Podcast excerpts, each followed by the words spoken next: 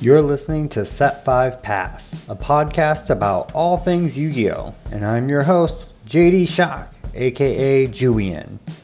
Every week there's a new topic and can range anywhere from deck profiles to archetype analysis.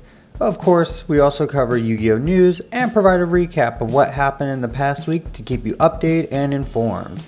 The podcast is on Twitter. Find us at Set5 Podcast to stay up to date with what's going on throughout the week and let me know what you think of the podcast. I'd really appreciate it. Now, let's get on with the show.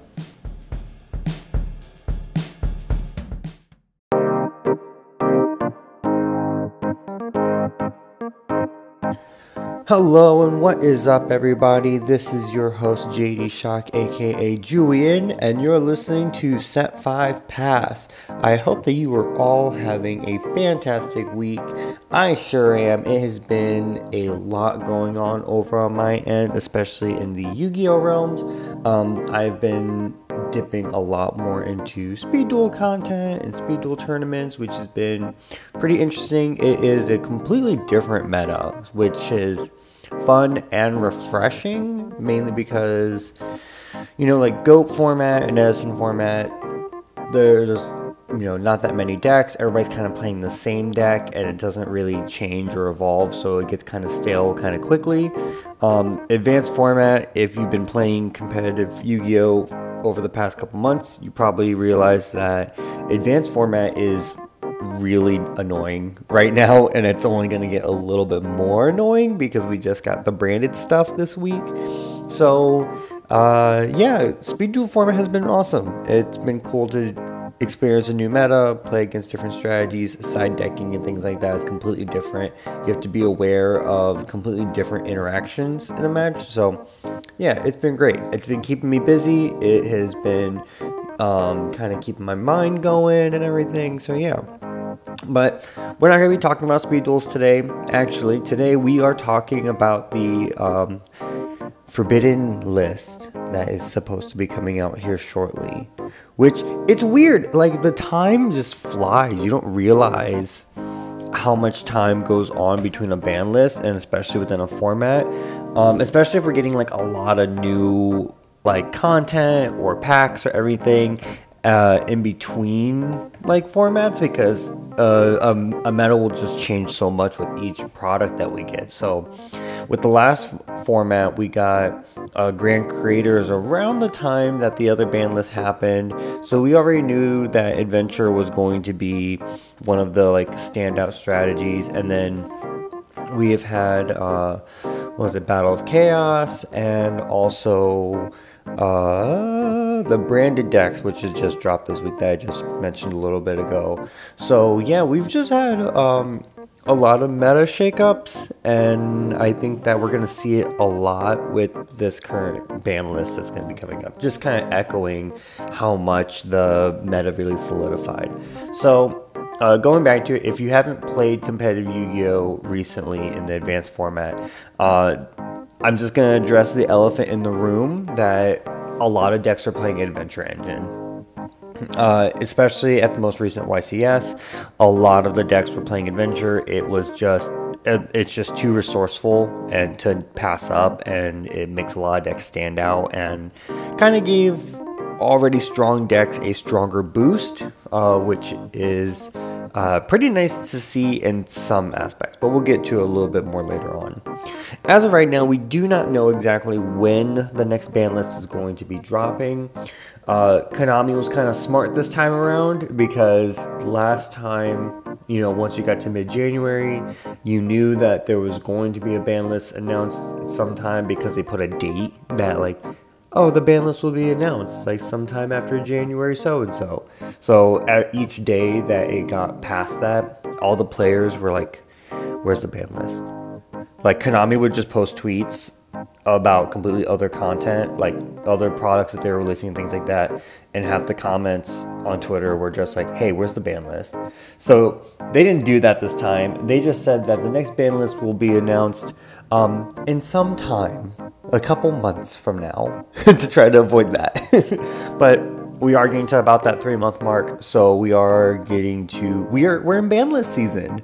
So uh, so yeah, that's we'll see what happens. I expect it to kind of be maybe by the end of April. That's kind of my prediction when we're getting it.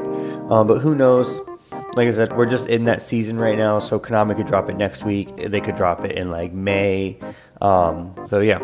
So uh, I'm gonna go with things that are. I think are probably to be seeing a hit. I'm to go through some of the top uh, decks that are currently uh, seeing play on the high competitive levels. And then at the end, I'm just going to kind of talk about things that can maybe come back and uh, just see what we have, like what we have coming up here. So, um, going back to it, I'm to address the elephant in the room and say that Adventure Engine is very strong and it is, I think, a lot stronger than what a lot of people realize that it would be. But it's it's phenomenal. Like so you have Rite of Air Aramesir uh, and Water Enchantress. Enchantress is essentially just additional copies of Rite. And then you have your equip play spell, the Griffin, the Rider. Oh, no, you have the Griffin, which is the Omni Negate, and then you have the Dracoback, which is a once per turn bounce. And so you have a lot of utility between those two cards because the Omni Negate is really just to protect you from your actual deck that you're playing. Like it allows that combos to go through. Where the Dracoback uh, being a spell effect really allows you to break floodgates that the opponent was planning on using. So like uh, a skill drain or a Tikaboo or things like that. Like you just use Dracoback and bounce it and continue playing. So in the OCG they hit Enchantress to two, I believe uh, I I'm not entirely sure if TCG is going to follow the exact same suit, but I see either Rite of Aramesir going to one, or Enchantress going to one, or possibly going to two. So, uh, to kind of elaborate on it, so with Rite going to one, uh, you essentially have your three enchantresses and one Rite in your deck, making it so you only have four copies as opposed to six. Um, and granted that Enchantress can bring a Rite from deck or graveyard. So if you use a Rite and then you you know use Enchantress later on, you could just recycle the same Rite from grave. However, it makes it so uh, things like DD Crow become a very strong against this engine because you can use DD Crow to banish the Rite that's in their graveyard after they've used it the first time, and then they don't have a way to summon any more tokens. Uh, so that was one thing I kind of thought about, or maybe even, um, yeah, like just banishing, banishing from graveyard, like a Mechaba negate against Rite of Aramesir shuts down the whole Brave engine, you know, things like that. Now, looking at Enchantress, Enchantress might be the more um, how do I put it, tempting hit here. So, in, gosh, I, I've been playing the Brave engine in some other decks. I've actually been playing Ogdoadic Brave the past like week, and I can say that Enchantress being able to banish itself from graveyard to either search or recycle a Rite is um, really annoying. Like, so say that you're using thing like Twin Twister, or um, in my case, using things like Snake Rain. Like any things that just require like um, a discard, you can discard your Enchantress to get off to fulfill your cost for whatever card you're using, maybe even like forbidden droplets, things like that. And then you can use Enchantress Engrave to banish to do Rite, and then do the whole combo for the Brave stuff. So it's a really, really good resource management card so essentially, like one water enchantress by the end of it gets you like the Fateful Adventure, the token, the equip spell, and a Griffin Rider. Like that's a lot of board presence off one card that is kind of tricky to stop. So I can see Enchantress going to one or two, mainly just to slow it down and making so players actually have to rely on hard drawing the spell, as opposed to using a Foolish Burial to send Enchantress to grave and then using the effect to go off that. Another uh, very popular engine that we saw um, on the tournament level was uh, the Destroyer Phoenix Enforcer, the DPE engine. Now, DPE it's it's deceptively powerful. Like you look at it and you think like, oh, once per turn pop on both players' fields is not too crazy. I feel like there's a lot of decks that do a once per turn pop, but there's just something about DPE that makes it a little bit mm, like trickier.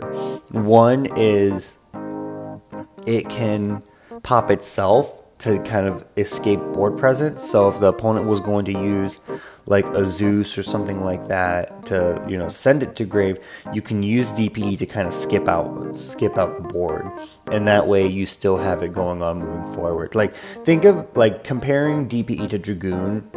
Uh, you know, you use you use Dragoon's effect, they bait out the negate, and then they use something that is a like non-targeting send or um, you know some type of effect to then get over the Dragoon, and then Dragoon's gone. Like you can't, you're not bringing it back anymore. Whereas DPE, you can get the pop off and then bring it back to the following turn, and you still have it. So it doesn't matter what they do afterwards, or if they bait the removal because you can just do it again and it, it's going to come back. Now, uh, with the most recent ban list, they hit Fusion Destiny to 2 because they were trying to make it so people just weren't relying on the strategy so heavily. Because what would happen is that you could do your entire combo, you finish your end board, and then you just use Destiny Fusion at the end, and then get a DP on top of that. So they were really trying to stray away from that and making it so with 2 it's harder to hard draw, which actually ended up making a very big difference. Like, I remember like a couple, like a week into the format, like being down to just only two uh, Fusion Destinies was like, wow, this like really hurts. Like it's like it's hard to play. Like it's hard to actually like make DPE sometimes, and it really made it so you had to lean super heavy into Anaconda to make it so DPE was just a little bit more consistent to get out. And the whole thing about like the DPE Dagda play. Uh, there, there's a couple problem cards here. So you have like Anaconda, you have Fusion Destiny, and you have Dagda or Artifact Dagda or Artifact Scythe. Like, you know, I think a lot of people are in agreement that both of them don't need to be hit. Like, uh, the artifact's just one of them, but people will go back and forth on which one is the like more problematic card of the two there's a lot of I don't know. There's a lot of strong hits here. You could hit the Anaconda, hit Anaconda to zero. Uh, just put it on the ban list. It is a very strong card. It enables a lot of just kind of like uh, very powerful end boards by just being able to do all your stuff and then just use an Anaconda at the end to put Dragoon or DPE on board, which. Oh, sorry. Which can be a you know it can just be a little bit problematic. Uh, there's always been talk about anaconda dropping to zero so i can see that finally happening. It's been around the meta for a while so it you know it wouldn't be like a huge hit and it just recently got a reprint so like casual players got to hang out and play with anaconda for a bit before it got hit. I could also see fusion destiny going to one. Um, even at two it's still really strong. Uh, but making it go down to one would make it so players, uh, you either use it off the Anaconda play or you draw it. Like, you can only do one or the other, you can't do both. So, with only one Fusion Destiny, like, you have to bank on uh, just not drawing it because since Anaconda has to send the card from deck, if you draw your Fusion Destiny, uh, you can't use it off Anaconda. So I don't know. I can see that happening uh, just to kind of hinder to make it just a little bit less consistent. But with Anaconda still at one, a lot of players are just going to make Anaconda like how they've been doing in the recent format, and then just um, sending the Fusion Destiny. So it's not going to be like that big of a deal. Uh, and then looking at the artifact engine like Scythe and Dagda, uh, I feel like Artifact Sanctum into Scythe has been a very strong like anti-meta play for a while, just being able to lock players out of the extra deck. We already saw what happens when players play cards that lock other players out of extra deck, looking at Buster Whelp or whichever um, Whelp that was. yeah, locking players out of extra deck is like not fun, and it's not a fair mechanic. It's really unfun uh, in that manner. Um, so, where Scythe could be the very tempting hit out of those two, I'm really seeing more of Dagda getting hit. Primarily because Dagda is just made alongside combos. You can use it to shrink your board. Uh, in conjunction, it can be used to set other stuff. Um, it actually does hurt other like uh, off meta strategies that don't rely on Scythe, but use Dagda to set things like Moralltach and um, you know the other combos that artifacts can do, which is actually pretty nutty, by the way. Um, the the entire hat format was evidence of how frustrating um, artifacts can be. So we'll see. Uh, I would be surprised if they did in fact hit Scythe uh, because it would effectively kill both those cards. Whereas if you hit just Dagda, you can play Scythe, but you have to rely on drawing the Scythe as opposed to being able to search it from your extra uh, search it from your deck, or um, make making room for Sanctums, which we all know is kind of difficult uh, with how many engines are being played in decks currently. There's also Celestial, like Destiny Hero Celestial, which seems like an odd hit. Um, I don't see them hitting Celestial uh, or Dasher really because those are the two cards that are typically used in that combo. Um, you know, Celestial has the effect that you can banish it from the graveyard plus another Destiny hero if you have no hand to draw two cards. And while that sounds very strong, um, that strength is in relation to what deck is playing, like what deck is playing the engine. Like a draw two for uh, for one deck may not be as powerful as like another deck that draws two. So like an Eldlich deck and a Sky Striker deck, they will heavily benefit off of like a draw two because it just keeps their plays going. But more of like a mid range or like uh like control deck, like draw two is nice, but they probably already had the ability to keep going regardless. Uh, and also, usually those more faster paced decks already have um, pretty much like a large hand that they'll keep playing with, so they're never gonna have an empty hand to where um, Celestial is live. You know what I mean? So I don't see Celestial getting hit. Um, it like a draw two just isn't as scary as I think people thought it was going to be. Now we're gonna look into kind of the top meta decks that I've been seeing a lot of play in uh, the most recent YCS tournaments, and just kind of looking at what are some strong cards in these combos that may influence what's going to be happening on the ban list. So first, uh, we're going to look at Tenyi Sword Soul. Uh, Tenyi Sword Soul, when if you've actually played the deck, you may realize that the deck is like very fair.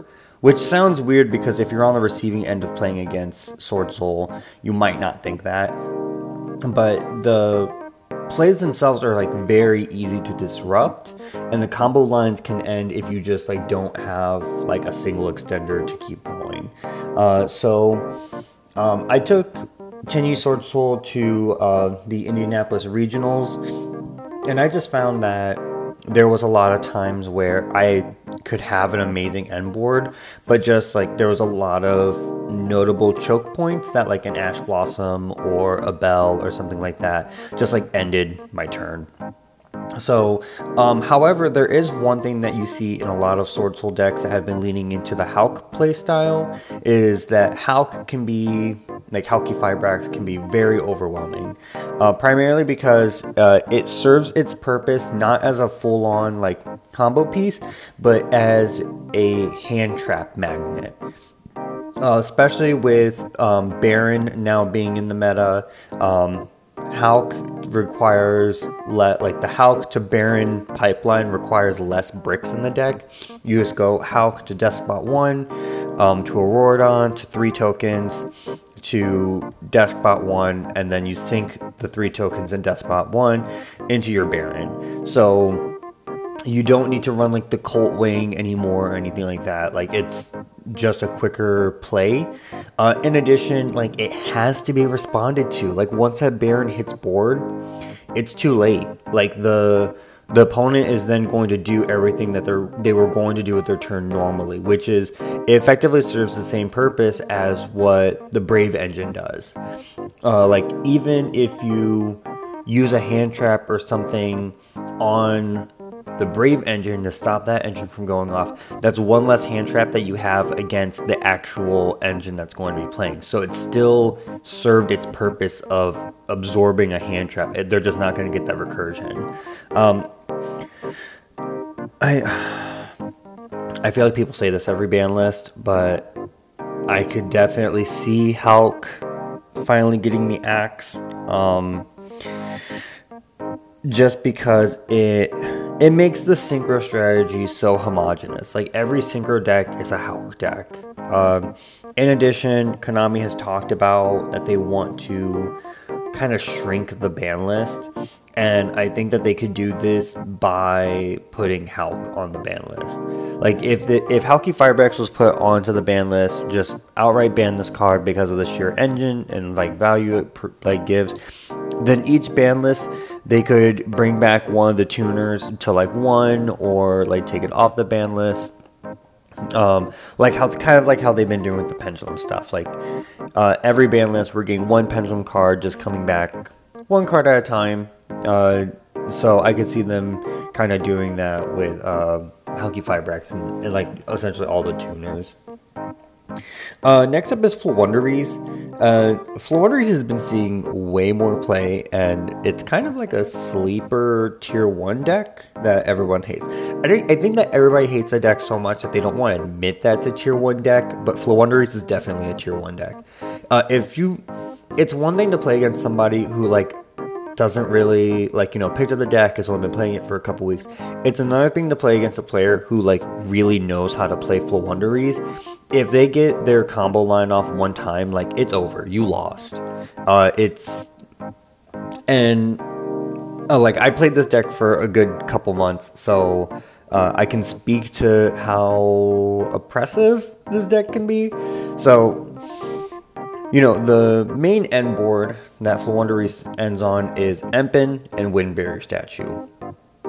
Uh, which doesn't sound like very much, but together it is kind of a lot. So uh, the Empen just makes it so anything that is special summoned an attack has its effects negated, and then the Wind Barrier Statue just makes so you know we can only special summon wind monsters. So after that, like when you start playing against a Floowandereeze player, they're going to use like Mega Raiza and Apex Avian to kind of deny you resources or stack your deck or just end your turn. Um, but that's only possible because the game state is quote unquote simplified for you, but not simplified for them. Like they if you could if without a wind barrier statue if you could make your entire board and like keep playing per usual you know just special summoning your monsters in defense to avoid the empen negate then it's not the end of the world right? Like yeah one apex is is a single negate but you know you can play through that and the apex is back to hand so you don't have to run over an apex. Or like you know the mega Raiza is still like a decimating play but without a wind barrier statue on board, you can continue to play and try to like play through that. Uh, wind barrier statue, people really wanted wind barrier statue hit uh, last ban list, but instead we got the Smorglink that was knocked out. Which I mean, I'll take that. The Smorglink needed to go. Uh, but the wind barrier statue is like the main offender in the Floowandereeze deck. Like it just since Floowandereeze only normal summons, they don't special summon. They are completely, uh, like, they completely just dip around that floodgate, and it's a one side floodgate that makes it so you just can't even put the board presence to even begin to take out the deck. So, uh, yeah, I can definitely see Wind Barrier Statue um, getting the axe here. It would heavily hinder Floowandereeze, if not almost kill the deck. Like I'd hate to say it, but it would make it so Floowandereeze cannot. They would have to rely on a lot more stuff to uh, make their end board. They might actually even play the uh, counter trap instead as their way to do it. Um, because the counter trap negates a special summon and then it gives the opponent they can't special summon anymore and then the opponent gets three normal summons but you have to have like Empen on board so I can see that being like the route that they go to, but that's a little bit easier to play around. Like you can Cyclone or Lightning Storm in the back row before doing that, and then you don't have to worry about that. It's easier to play around that way. So yeah, I can see that happening to Floowandereeze. Um, and, you know, as a player, I really don't want to see it happen, but Wind Barrier Statue is very strong in this deck. Uh, now, moving on to Prank Kids. So, Prank Kids have been um, man, this is a strong deck. I think it's just because it does so much that if any part of the combo gets interrupted, they just need one extender in any form to keep going. And granted, like they got hit with Meow Meow to one, and that did hurt the deck. Um, but I think, like, I think Pack still won YCS with Prank Kids, even with Meow Meow one and before the Brave engine. So it's like, you know, it was hit, but it wasn't hit like that, you know? Like, now we're seeing Prank Kids. I think Prank Kids just won the most recent YCS now with the Brave engine. Um, because the Brave engine just carries the deck a little bit more. Like, you can. Like, the deck was previously weak to one hand trap on the Meow Meow, but now um, with the Brave engine, like the Brave engine's gonna absorb that hand trap, and then you can do all the Prank Kids stuff right afterwards, and then just continue to pop off. Like the end board that Prank Kids put out on their own is very scary. Like they'll get a totally awesome and then a double like quick effect Raigeki during your turn. Like that's really hard to play through. Um, like you establish, they wipe board, you try to clear their board, they just negate it. Um, and then on top of that, if the Brave engine does continue to go off, they have another Omni Negate and then a, a bounce on their turn. So it's just like you can't keep up. Like they have a negation, a bounce, a board wipe. Like all three important forms of removal that are currently in the game. So um, I guess that like I guess the thought process was that if Meow Meow was at one, it would cut off the grind game that uh, prank kids would have. Like, you know, you'd clear that board and then they wouldn't be able to go again because Meow Meow is banished or it's in graveyard or something like that. But to be honest, there is no grind game. Like, if a prank kids player pops off on full combo on their turn, there is no grind game. Like, uh, you either lose to that the following turn or uh, they just don't rely on Meow Meow. They'll be able to establish in enough ways that doesn't require them to have a Meow Meow engraved to like be a one card pop off. Uh, Phantom Knights. So Phantom Knights. This is another deck that I think is for the most part really fair. They don't do anything super oppressive uh, kind of like how Floowandereeze does. However, they I've seen a lot of Phantom Knights lean super heavy into um, the Brave engine and then the DPE Dagda engine. So it uses the two more powerful engines in the game to supplement what the deck already does, which can make some pretty like I, I would say some strong and beat downish boards. Fog blades are just annoying. It's really just fog blades, like fog blade turbo. um, so we, you know, we've already talked about the DPE engine and the uh, the adventure engine. So uh, I, am not really going to expand too much on that, but I do want to expand on one card that I think has been in the spotlight for a while for Phantom Knights, and it's Torn Scales. Torn Scales is a very strong card, and it fuels almost all the combos that the deck can do. Um, it is a 1.5 card, like full combo, and it's, yeah, like, why not? Why wouldn't you want to play that?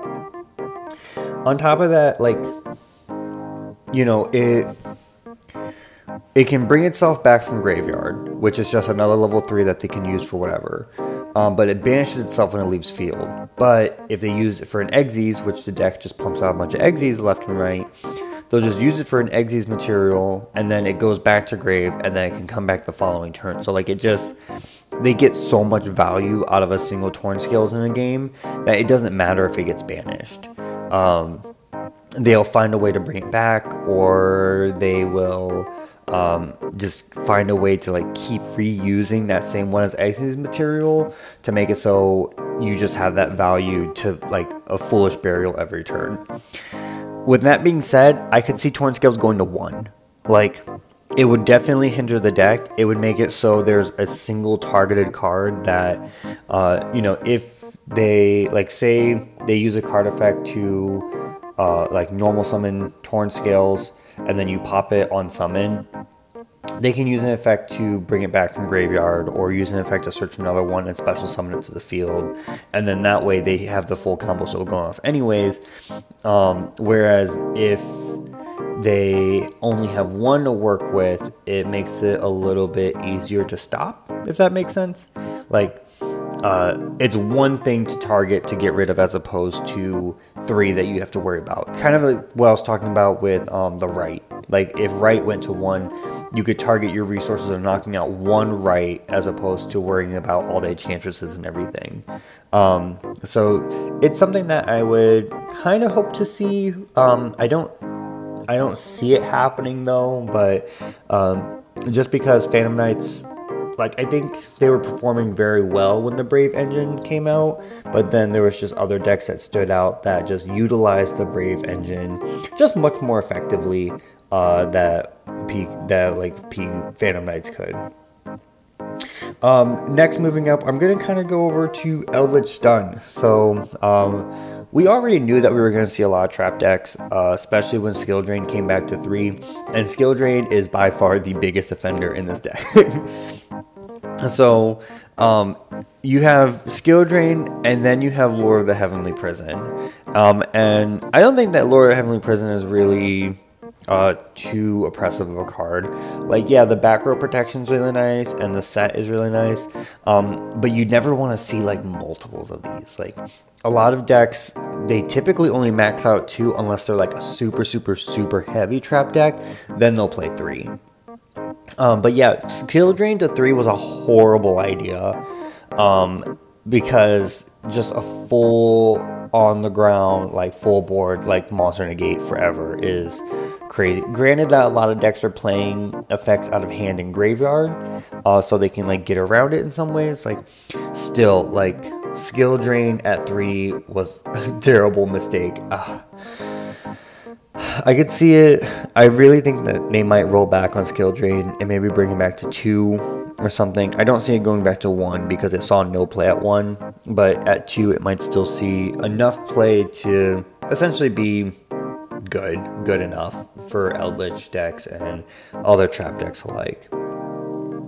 Uh, next we have Plunder Patrol. So Plunder Patrol is another deck that, much like Phantom Knights and um, and Prank Kids, could already establish a really strong board on their own. The Brave engine just allowed them to do it a little bit better much more consistently, especially given that um, the like Plunder Patrol does a lot of discarding for stuff, and some of it is like you have to discard a Plunder card, and some of it's just like discarding cards in general. Um, so you get to make use of that Water Enchantress again. Uh, water Enchantress is also a water. The entire deck is water, so you get to make use of the attribute uh, synergies in there as well. So um, I don't see like Plunder Patrol in and of itself being hit, um, except for maybe the exception of like Toadally Awesome, um, just because Toad is still like a very strong card. Um, but I do see this just being another evidence that like the Brave engine is going to get hit in some way, shape, or form because it is just it just benefits too many decks in too many ways. Um, and then we have the infamous based deck. Um, which is like, oh gosh, I can't remember all of it. Um, I, I can't remember all the acronyms. Uh, but it's a 60 card pile deck that uses every. I, I've referred to it as good stuff deck uh, because it uses everything that is just good in the meta currently to just fuel all the combos. Uh, so I there's like the Brave, Eldlich, Synchro stuff, Hulk plays, Baron, like DPE. It does literally everything. It's like an all star. It's like an all star cast from like a return season of a show, all wrapped into like one, um, like one archetype. Uh, so it kind of showcases just how strong like everything currently is in the meta, like all the particular engines. But uh, once again ultimately showcasing that like the brave engine is just really really really strong. Um, and i'm sorry to harp on brave so much but it's been quite ridiculous how much homogeny has been created in deck building because the brave engine is around. Like um, everybody is playing the Brave engine, and then everybody is playing the outs to the Brave engine. So like the Ghost Ogres are in main deck, the um, the Ash Blossoms are in main deck because you need to stop that in some way, shape, or form, and that consumes a lot of deck space. That is 15 cards. Like if you're playing three Ghost, three Belles, and the Brave engine, that's 15 cards out of your deck right off the bat to um, going against like playing your deck and then playing against a mirror like some form of a mirror match. So now I kind of just want, like, that was really all I had about the decks. Um, I think just to kind of recap out of that, like, Hulk might see the axe, Windbarrier statue might see the axe, um, the Brave engine in some way, shape, or form is going to get hit, and then uh, Torn Scales maybe to one just because of the recursion, how strong uh, the combos are. Now, but I want to look at just kind of like some returns, what we might get back, what might, you know, stand out in the meta or something like that. So uh, I was looking through the Forbidden and Limited list just to see like what's all there, like, and just kind of reflecting to see like what's been seeing play. Um, the first one is Macrocosmos. So Macrocosmos has been at one for years. Even decks that heavily use banishing to their advantage, they don't even use macrocosmos. They'll use dimensional fissure instead because dimensional fissure effectively does the same thing. Um, and I think primarily because macro is a trap is like the large reason why people aren't playing it. But you know, there's pros and cons to being a trap, like a trap card. Like, yeah, you aren't using her off the bat, but you can surprise the opponent and then make it so they'll go super negative on a play. Um, but being a trap card means that it also gives the opponent a chance to like respond and knock it out before you activate it. So I could see Macrocosmos coming to two. Um, maybe that might make it see a little bit more play, just kind of like a little bit more of a prominent floodgate. Um, I don't see any banished crazy decks popping up because of this coming to two. Like it's effectively still going to do all the same stuff. Um, how like you know we have Dimension Shifter currently in the meta at three, and that like we already know how strong Dimension Shifter is. It's the strongest hand trap in the game because it turns off other hand traps. So uh, Macrocosmos is kind of a card that would fulfill a similar role in that matter. Like if you activate Macrocosmos, you don't have to worry about Effect Veiler, Ghost Ogre, Droplets, Droll, uh, like, you know, all of those very powerful hand traps, uh, primarily because they have to go to graveyard. Um, they can't use any of like the dogmatic punishments or anything like that because they have to send to graveyard. So um, yeah, I can see that being kind of the main use for it, like Macrocosmos being a way, like a sponge to knock out hand traps. Um, we saw Empowered Desires go to one at the last list, and it like it like effectively killed the card. Like it's like as bad as that is. Like even the even the modern decks that we're seeing, we're seeing a lot of like 60 card decks in the current format.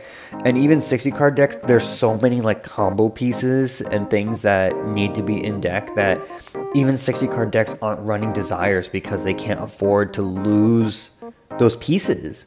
Like they'll like I think Tenyi Sword Soul was the only deck that still played the Desires at one. Virtual World effectively dropped off the meta because uh, they lost um, they lost Desires. Desires went from three to one, and they can't reliably get enough like um, a follow up turn. They've relied on Desires to, as their follow up plays. So I can see Desires coming back to two just to kind of make the card see a little bit more play again. I think it was a hit that a lot of players weren't happy with. Um, but like at two, you're still not reliably drawing it. Um, you still take the risk of banishing the other one, so you're still like you know kind of playing it at one. Um, and yeah, so we'll see. I, that's kind of more of like a hopeful thing. I don't even play desires in a lot of the like big decks I play, but uh, yeah, it, it effectively killed the card at one. You might as well have just banned it. So um, coming like kind of in that same vein, I have a feeling we're gonna get another pendulum card back. Um, I haven't figured out which one yet. Uh, over the past couple ban lists, as I said earlier, we've been slowly getting pendulum cards like one by one, and we haven't seen any pendulum strategies like be threatening at top tables with like YCS or regionals or things like that. So um, I think that we'll probably just see more pendulum stuff coming back. I think uh, people were were really expecting like Lunalights to stick out, and there was a very short hype where like um, Lunalight Tri Brigade was a thing, but like beyond that, like it I, haven't heard about it since. So uh, I think we'll get something back. Um, Electrumite obviously would be absolutely crazy, um, but we'll see. I highly doubt that they'll bring Electrumite back, especially since we're getting Beyond the Pendulum and Dimension Force uh, in about like a month and a half. Um, Harp Horror is still banned. Um, this is like another card that everybody always mentions. Like this card can come back to one. Like it I think they've come to terms and come to peace that like um, Orcust is not like uh, it wouldn't be as strong today as it used to be. Uh, so I think Harp Horror coming down, like coming to one, would be fine. Um, it wouldn't like break the meta or anything like that. Uh, and then we have Wind Up Zen Mighty. This is one that I personally talk about in a lot of these episodes. Uh, Wind Up Zen Mighty could come back to one if they make Wind Up Hunter go to one or they ban Hunter. So if you like this is a, this card was banned a very very very long time ago um, and primarily what it did was that zen mighty allowed you to summon wind up hunter wind up hunter allowed you to rip a card out of the opponent's hand um, and then they would just keep looping the hunter uh, to rip out all of your cards out of the opponent's hand like before things started. Now, mind you, that old strategies like this, uh, you know, this was an era before hand traps. So, uh, like nowadays, windups would be super weak to like an Ash Blossom or a Ghost Ogre or something like that. Uh, in addition, like even back then, like Hunter was the problem card. Like Wind Up Zen Mighty just summoned other stuff to kind of make other Egsies, but Hunter was the thing that ripped the hand and made the deck unfair. So I don't understand, like, I don't see why Zen Mighty can't come back to one and Hunter is the one that gets knocked off because that's what it should have been, uh, even when that ban happened such a long time ago. And lastly, um, this is kind of more of a hopeful card. I would I wouldn't be too surprised if it came back to one, um, but at the same time, I understand like why people would have some immediate fears. Um, but Yata-Garasu. so, Yata-Garasu is the reason why we have a ban list. Let's start there. Uh, Yata-Garasu being a very weak monster. Okay, actually, let me let me give some context.